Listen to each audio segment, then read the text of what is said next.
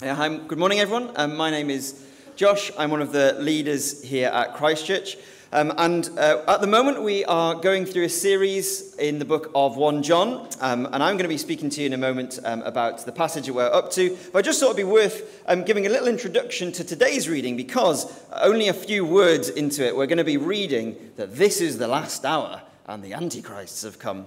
Um, so, just a word on that, just please don't be freaked out. If this is your first time here and you want to know what kind of church we are, we're not the kind of church who's really obsessed with the controversial things, things like Antichrist. What I'm going to do, I'm going to try and be really careful when I explain it to you and show you what I think the text is uh, really saying.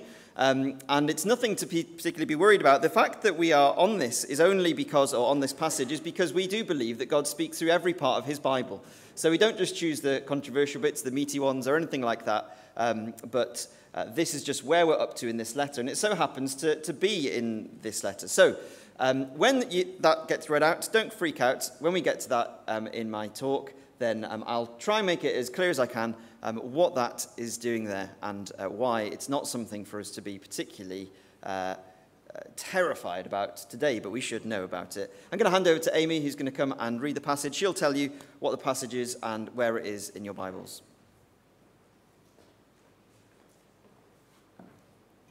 So the passage is 1 John chapter 2 verses 18 to 26.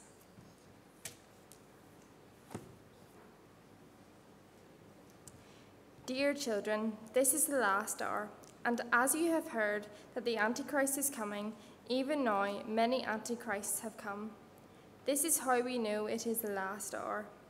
They went out from us, but they did not really belong to us, for if they had belonged to us, they would have remained with us but their going showed that none of them belonged to us.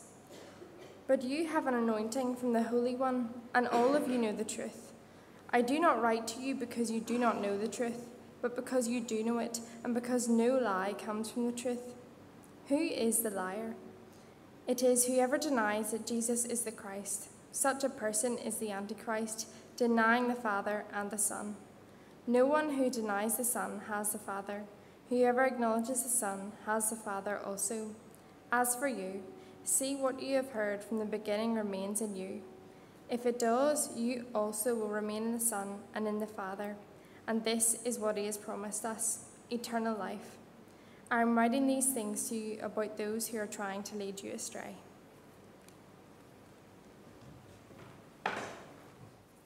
Thanks very much, Amy.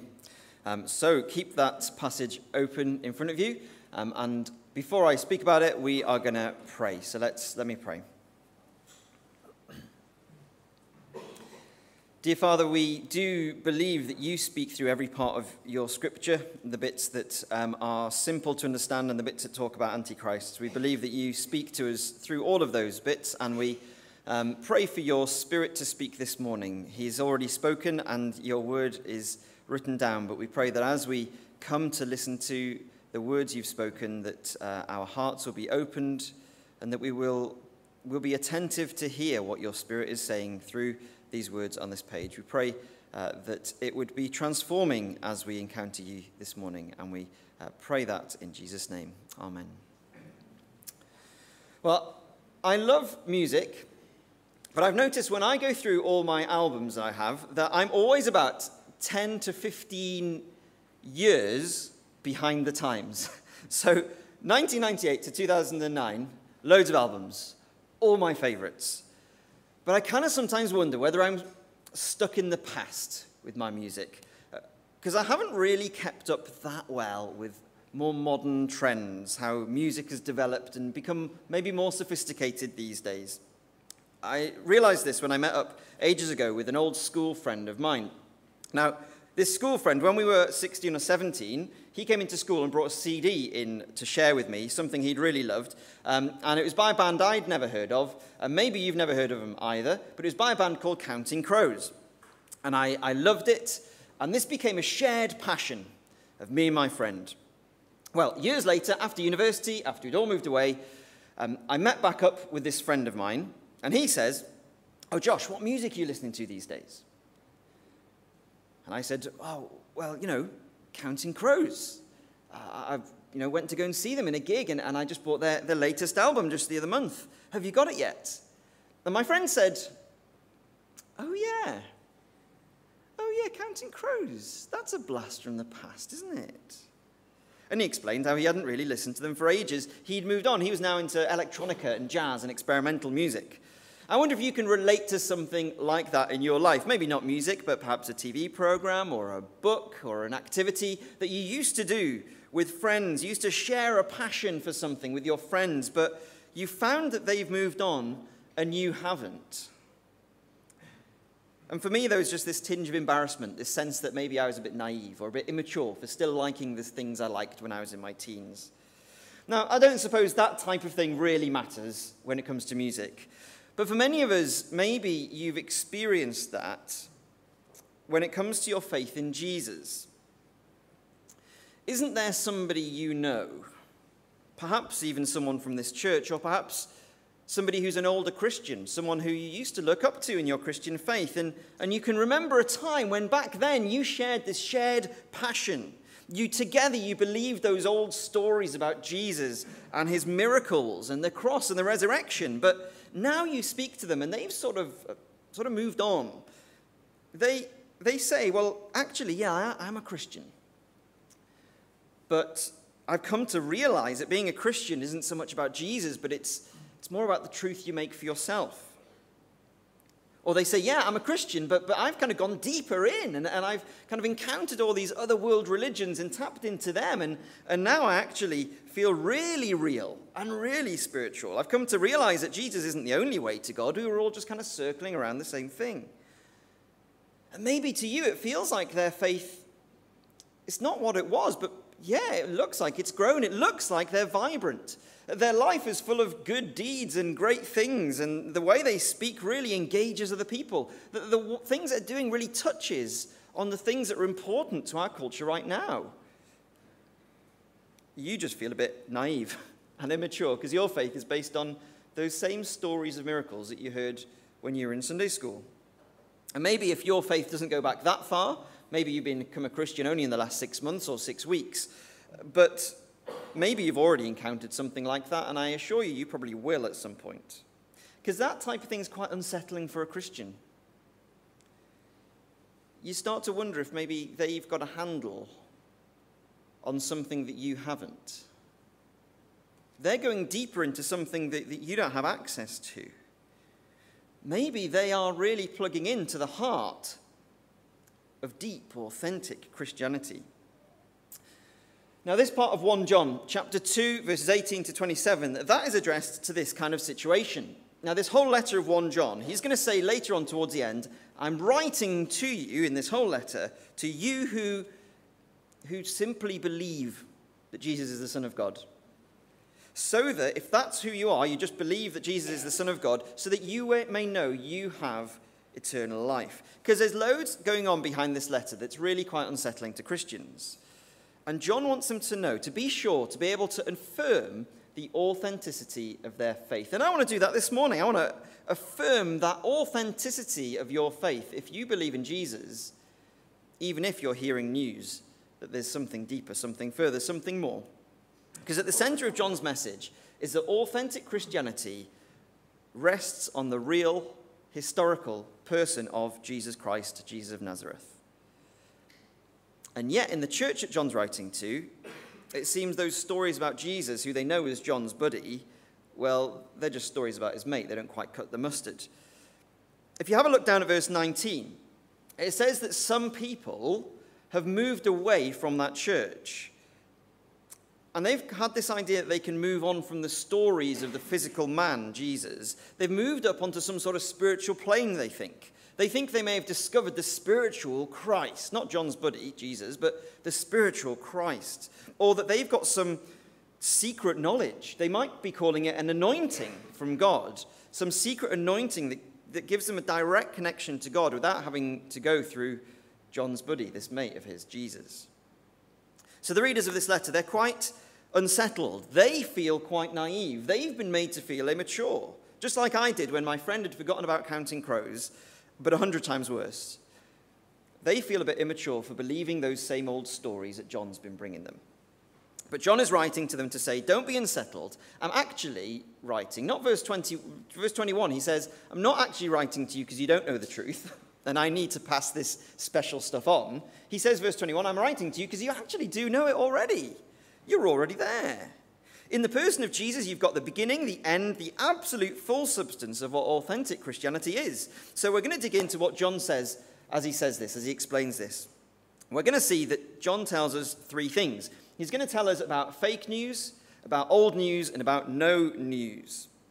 So um, they kind of represent different sections of the passage. Starting in verses 18 to 22, let's see what he says about fake news.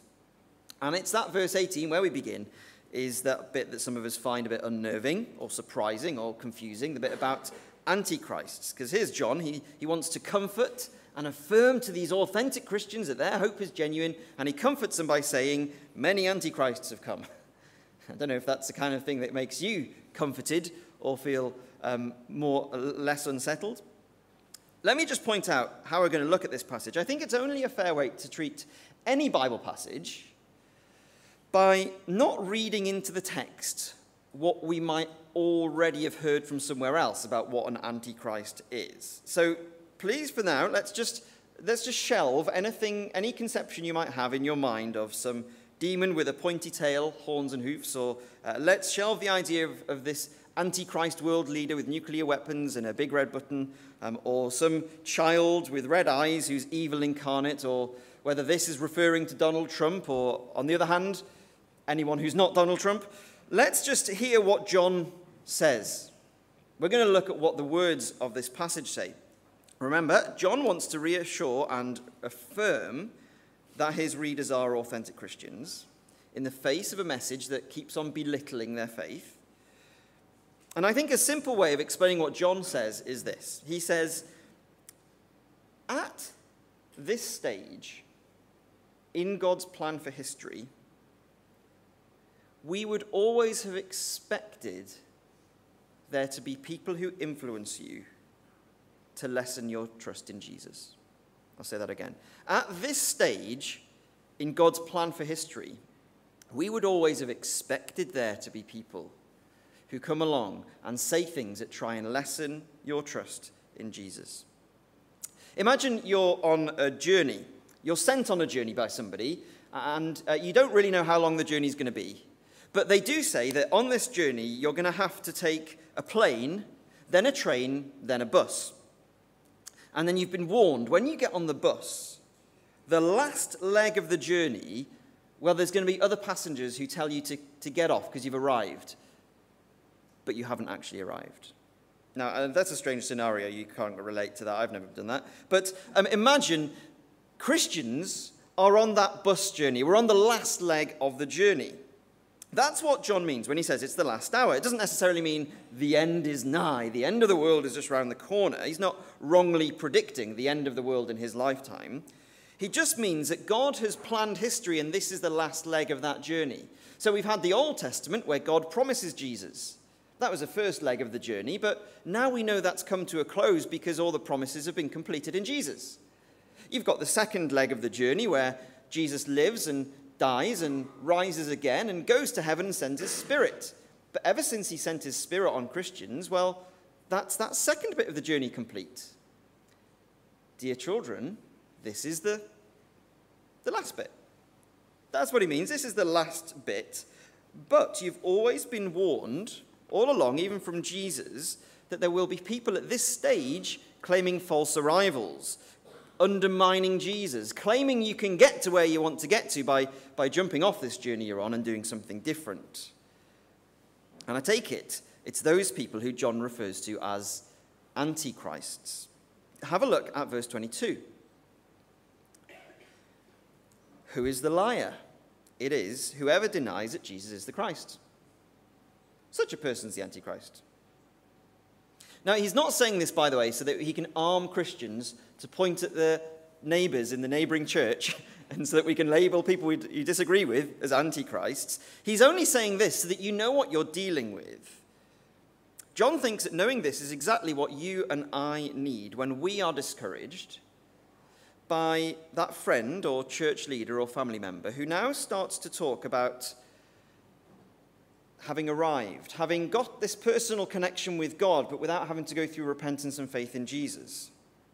Or who tells you those gospels about Jesus, they, they're probably not true, but what's important is just faith in something. Listen, even if your best friend tells you that they don't need the Bible anymore because God just speaks words directly into them, or if you watch TV and you see an archbishop who says that Jesus probably never really existed in truth, if that unsettles you, that they might know more than you, that they've got some more sophisticated or nuanced or more developed faith because they seem to know more than you, well, listen to this. We are currently living in the last leg of history, and we've always been warned that people will say that kind of thing. We would always have expected people to be saying false things about Jesus and things that will make your faith in Jesus seem silly. But now you know that, you can identify that as being false. We might live in an era of fake news and misinformation, but we've always been warned that that's what we should expect when it comes to what people tell you about Jesus. And that will be the case until this bus journey we're on. I don't know how long it's going to be, but until we reach the end and Jesus comes. So, how do you know what to believe? But, verse 20, but as for you, well, John speaks affirmation to authentic Christians, and he tells them of two things that give them confidence in the faith that they do have. Verse 20, but you, here's how you know what to believe you have an anointing from the Holy One, and all of you know the truth. Now, he elaborates on those two things the other way around, uh, and we're going to look at them in turn. So, verses 22 to 25, the next section, he affirms to them that they know the truth. He affirms to them that they have a relationship with God the Father because of the truth of Jesus the Son. And that truth that they know, well, that is actually just old news. It's old news, it's stuff that they already know. Um, just the other week, I was walking in Liverpool and I walked past a church and it had a sign on it um, that was advertising itself as being progressive. And I think that's a bit of a celebrated value at the moment. This isn't the actual sign, um, I don't walk around taking signs and photos. I just managed to find on Google another church who has a sign that says they're progressive. And being progressive seems to be quite a, a celebrated value in our culture at the moment. Because it says to us this idea that society is moving forward.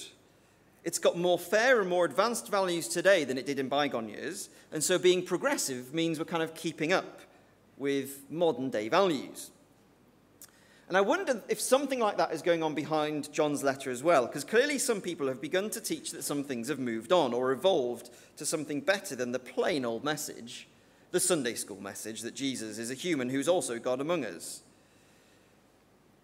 And John wants to give authentic Christians a confidence to know that however in tune, however kind of in vogue this new message might seem, however in tune with today's values it might feel, there is no progressing from those old truths, the old news that you already know. The lie, he says, verse 22, is denying that Jesus is the Christ. So the truth that they have is, well, he describes it in this phrase, what you heard from the beginning. That's the truth he wants them to know. And he says it's the truth you have. That phrase, what you heard in the beginning, is a phrase that crops up quite a lot in, in this letter.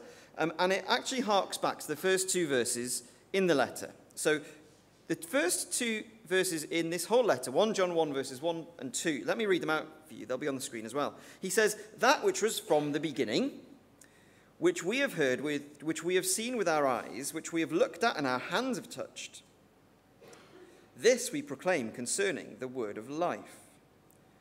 The life appeared, and we have seen it and testified to it, and we proclaim to you the eternal life which was with the Father and has appeared to, him, to us he's describing Jesus in there, and he's describing him as the one who is with the Father forever, eternally, and also the one that he's seen and touched. He's saying the old message is the message I've always been telling you is that God became man. Jesus the human is the Son of God. So that which was from the beginning is the old news, is the Jesus they trust. John says that this message is that God's Son became a physical, touchable human, and by knowing him, you're brought into the eternal life with the Father. And for John, there's nothing more progressive or advanced than this. There's nothing more spiritual you can get than knowing this truth, this old news, this truth that was there from the beginning. And he actually goes on to say if you lose that truth, if you let go of the truth, that old news about Jesus Christ, who is God and became human, the God man, if you lose that, well, then you actually lose every meaningful spiritual connection. Jesus is the way to relationship with the Father, the eternal God and eternal life. So by denying Jesus, well, you deny the Son and the Father, and it cuts off any connection with the Father, and it so cuts off any connection with eternal life. It all rests on the old news that Jesus is the Son of God, became man. So he instructs these authentic Christians not to move on from that truth. All of you know that truth. So he says in verse 4 See to it that what you've heard from the beginning remains in you. It's not new news, it's old news. It's not evolved, it's not progressed. The historical Jesus is the way to the Father, and it's the truth that we live by, and it is the eternal life that God offers. And that's John's simple message to you and I today, especially when we find similar messages coming to us from the outside. I want to say to you today see to it that that old message remains in you. Please take confidence that you're not being naive or gullible for believing the stories in Sunday school. The old news is what it all rests on.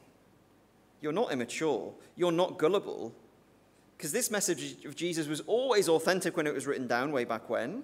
He was always the only way to this amazing spiritual life with the Father. And by believing that, you've got eternal life, the most profound spiritual connection you can possibly have. And so, every week at our church, we come back to the old news. We open up the old Bible. Now, John's not spe- particularly specific about what it means to see to it, that this remains in us. I take it having this remaining in us is simply a case of continuing under the regular influence of listening to the Bible's truths about Jesus. I think letting it remain in you is just getting into habits, good habits, where you listen to other people explain Jesus from the Bible, or where you speak to one another about Jesus from the Bible, or where you actually open the Bible yourself. Get into habits of that. I guess as you're all here, you probably are already in some good habit of coming here to church to talk to others and to listen to Jesus explained. Well, can I just encourage you? John encourages you not to lose confidence that this is plugging into the truth. This, what we're doing, is plugging in to the eternal truth. There's nothing more progressed or evolved or developed than this. And if it remains in you, then you will also remain in the Son and in the Father. And this is what he promised us eternal life. Please believe that it is worth going out of your way and building your life around the importance of getting this to remain in your heart, that truth to remain in your mind, and the reality of this to remain on your lips. So, John says you needn't be moved by people, even if they're usually trustworthy. People who play down the importance of Jesus or the reality of Jesus. You needn't be moved by those people because they're not right. And you know that because you have the Bible truths, the old news about the historical Jesus. In other words, you know the truth.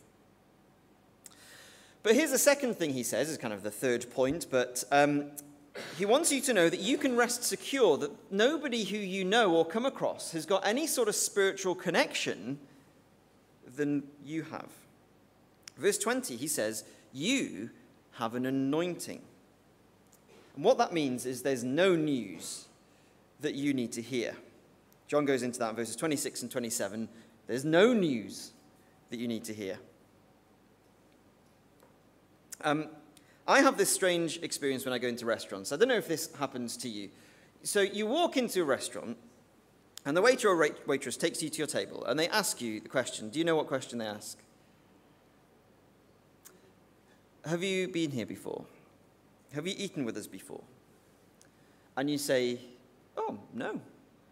So they say, okay, let me explain the menu to you. So on the left here, under small plates are, are the small plates we do, and they're just a bit smaller. And then uh, in the middle here, under the main dishes, these are the main dishes, and on the back is desserts. Um, so I'll give you a few minutes. You can work out what you'd like, and I'll be back in a few minutes to take your order. yes. Yes, I haven't eaten here before, but I have eaten somewhere before. I do know how restaurants work. They, they say this. I mean, I, in fairness, I, I think I know why they say it, if they've got like a complicated menu, in fairness, but I still find it odd. It's as if this restaurant has got this kind of such a complicated and, uh, and special and unique way of operating that you need this kind of little mini initiation, initiation to be properly clued up. I just think that's quite odd. I'm, I'm quite good at, you know, reading a menu and telling them what I like. Well, I don't know, maybe you find that helpful. I don't know, because maybe working your way through small plates and half plates and sharing plates and sides, maybe that is just quite impossible to work out. Maybe actually you do need an initiation into the special ways of a restaurant. But John says that Christians never need a special initiation into the special secret ways of God. And that's the danger I think he's countering in verses 26 and 27. And that is also a danger that I think you and I are going to be susceptible to all the time today. It seems that John is writing to Christians who are hearing other Christians or other people spread the, the lies that in this last hour, uh, in, in this last hour, um, and this is really anti Jesus work or anti Christ work, he, they're hearing people spread the lie that John's, uh, that believing John's stories is naive, and what you need is to tap into some extra spiritual dimension. It's only really available through them. What's going on is that probably there are some false teachers who've said they've got some special anointing. I mean, that's quite a good way of manipulating people, isn't it? They say, Of course, you want to know God. Yeah. Of course, you want to listen to God's word for you today. Yeah. So they say, Well, I have a special anointing from God, and I can tell you what He wants to know, what He wants you to know. So come to my church, tune into my channel, watch my videos on YouTube, and I can put you in touch. So, John, again, he wants to affirm these unsettled and beset believers that they don't need that.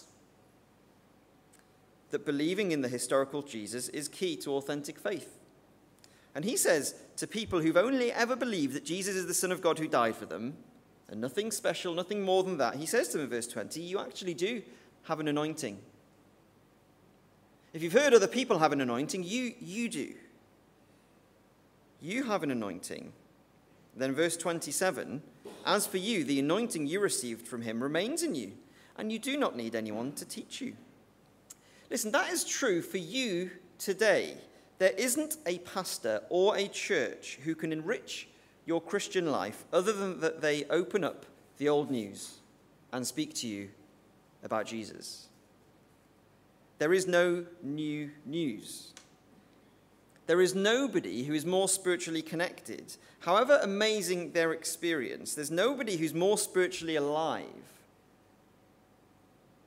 than an ordinary person who believes that old news that Jesus is the Christ, that Jesus of Nazareth, human being, is also God, that he took your sin and died on the cross and rose again. When you believe that, you've got the anointing. You've got the deepest spiritual connection you can possibly have. I take it that this anointing, um, he doesn't say really what it is, but I take it from elsewhere that this means the Holy Spirit lives in you. He's talked about the Son bringing us into relationship with the Father. We believe that there is a Father, Son, and Holy Spirit, and the Holy Spirit comes and lives in you. But that means you don't need anything extra. When you believe the gospel of Jesus, you have the Spirit. Nobody's got any more than you.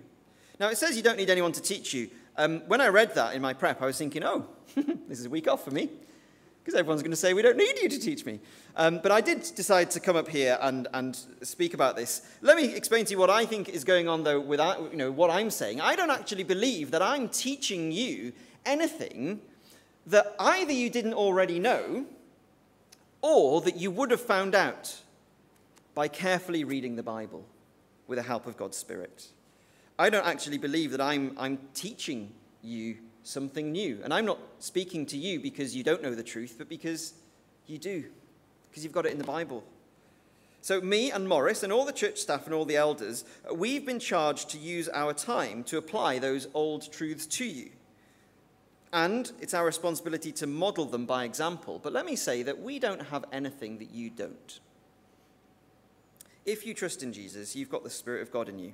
So, again, please don't let it confuse you or let it unsettle you when some Christian you know dips into other religions that say Jesus the, isn't the Christ, and yet through that they feel some deeper connection with the spiritual or with God.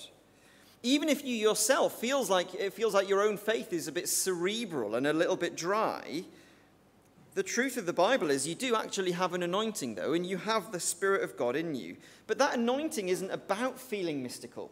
That's maybe why you're not feeling mystical. It's not about feeling mystical or having any sort of ecstatic feels. That anointing is about remaining in Jesus, seeing more of Him, growing deeper into Him, keeping on staking your life on those old truths that He died on the cross as a swap sacrifice to bear your punishment for rejecting God and rising from the dead to open up the way to know God. Keeping on believing that is the work of the Spirit in your heart. And that brings you into a profound, life shaping relationship with the God who made you through that Spirit in your heart.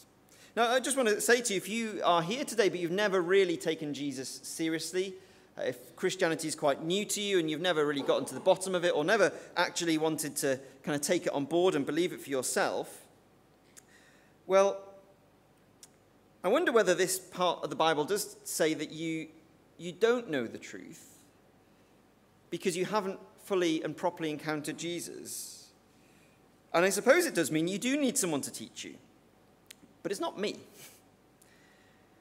You need this anointing which John says Christians have. And I don't mean anything super crazy beyond just when you come to Jesus with your heart open your mind open and you're willing to listen to what he says and let what he says affect you, well, that's the point at which God's Spirit is then going to work in your heart. That's the anointing. And then he will teach you and he will bring you into this relationship with the Father and the Son. And if you've never thought about doing that, I want to encourage you give it a go. Listen to Jesus. His Spirit will work in you and bring you to know that these old truths are, are really the ones worth staking your life on. And if you do believe that, well, John's message is that the Spirit is in you, and the historical written down truths about Jesus in the Bible are all you know. And you have in him, that historical Jesus, the authentic substance of authentic faith and eternal life. Now, John means all of this as encouragement. And I hope that that has landed for you. I hope, I hope it's helped you to be aware that at this stage of history, messages that are anti Christ, against Christ, trying to erode your faith in Christ, messages like that will abound. So things aren't going off the rails when you hear people saying things like that. And the things that your friends or your family or church leaders or any other influential people, anything that they say, can try and shift your confidence in Jesus and you might find that your faith is feeling to you a little bit naive. It might not feel very progressive. You might feel like you've got a powerless and silly faith. But please, be encouraged this morning that if you did believe that, then that would be fake news. If you bought into that lie that you're naive, that you're gullible, well, that's fake news. Because anyone who is here in this room who trusts that old news about Jesus, you have an anointing and you have the truth. The thing John wants you to do is remain. Remain. See to it that it remains in you. So don't be discouraged. Remain. Go deeper into Jesus. Remain, because there's no new news that you need. Let me pray.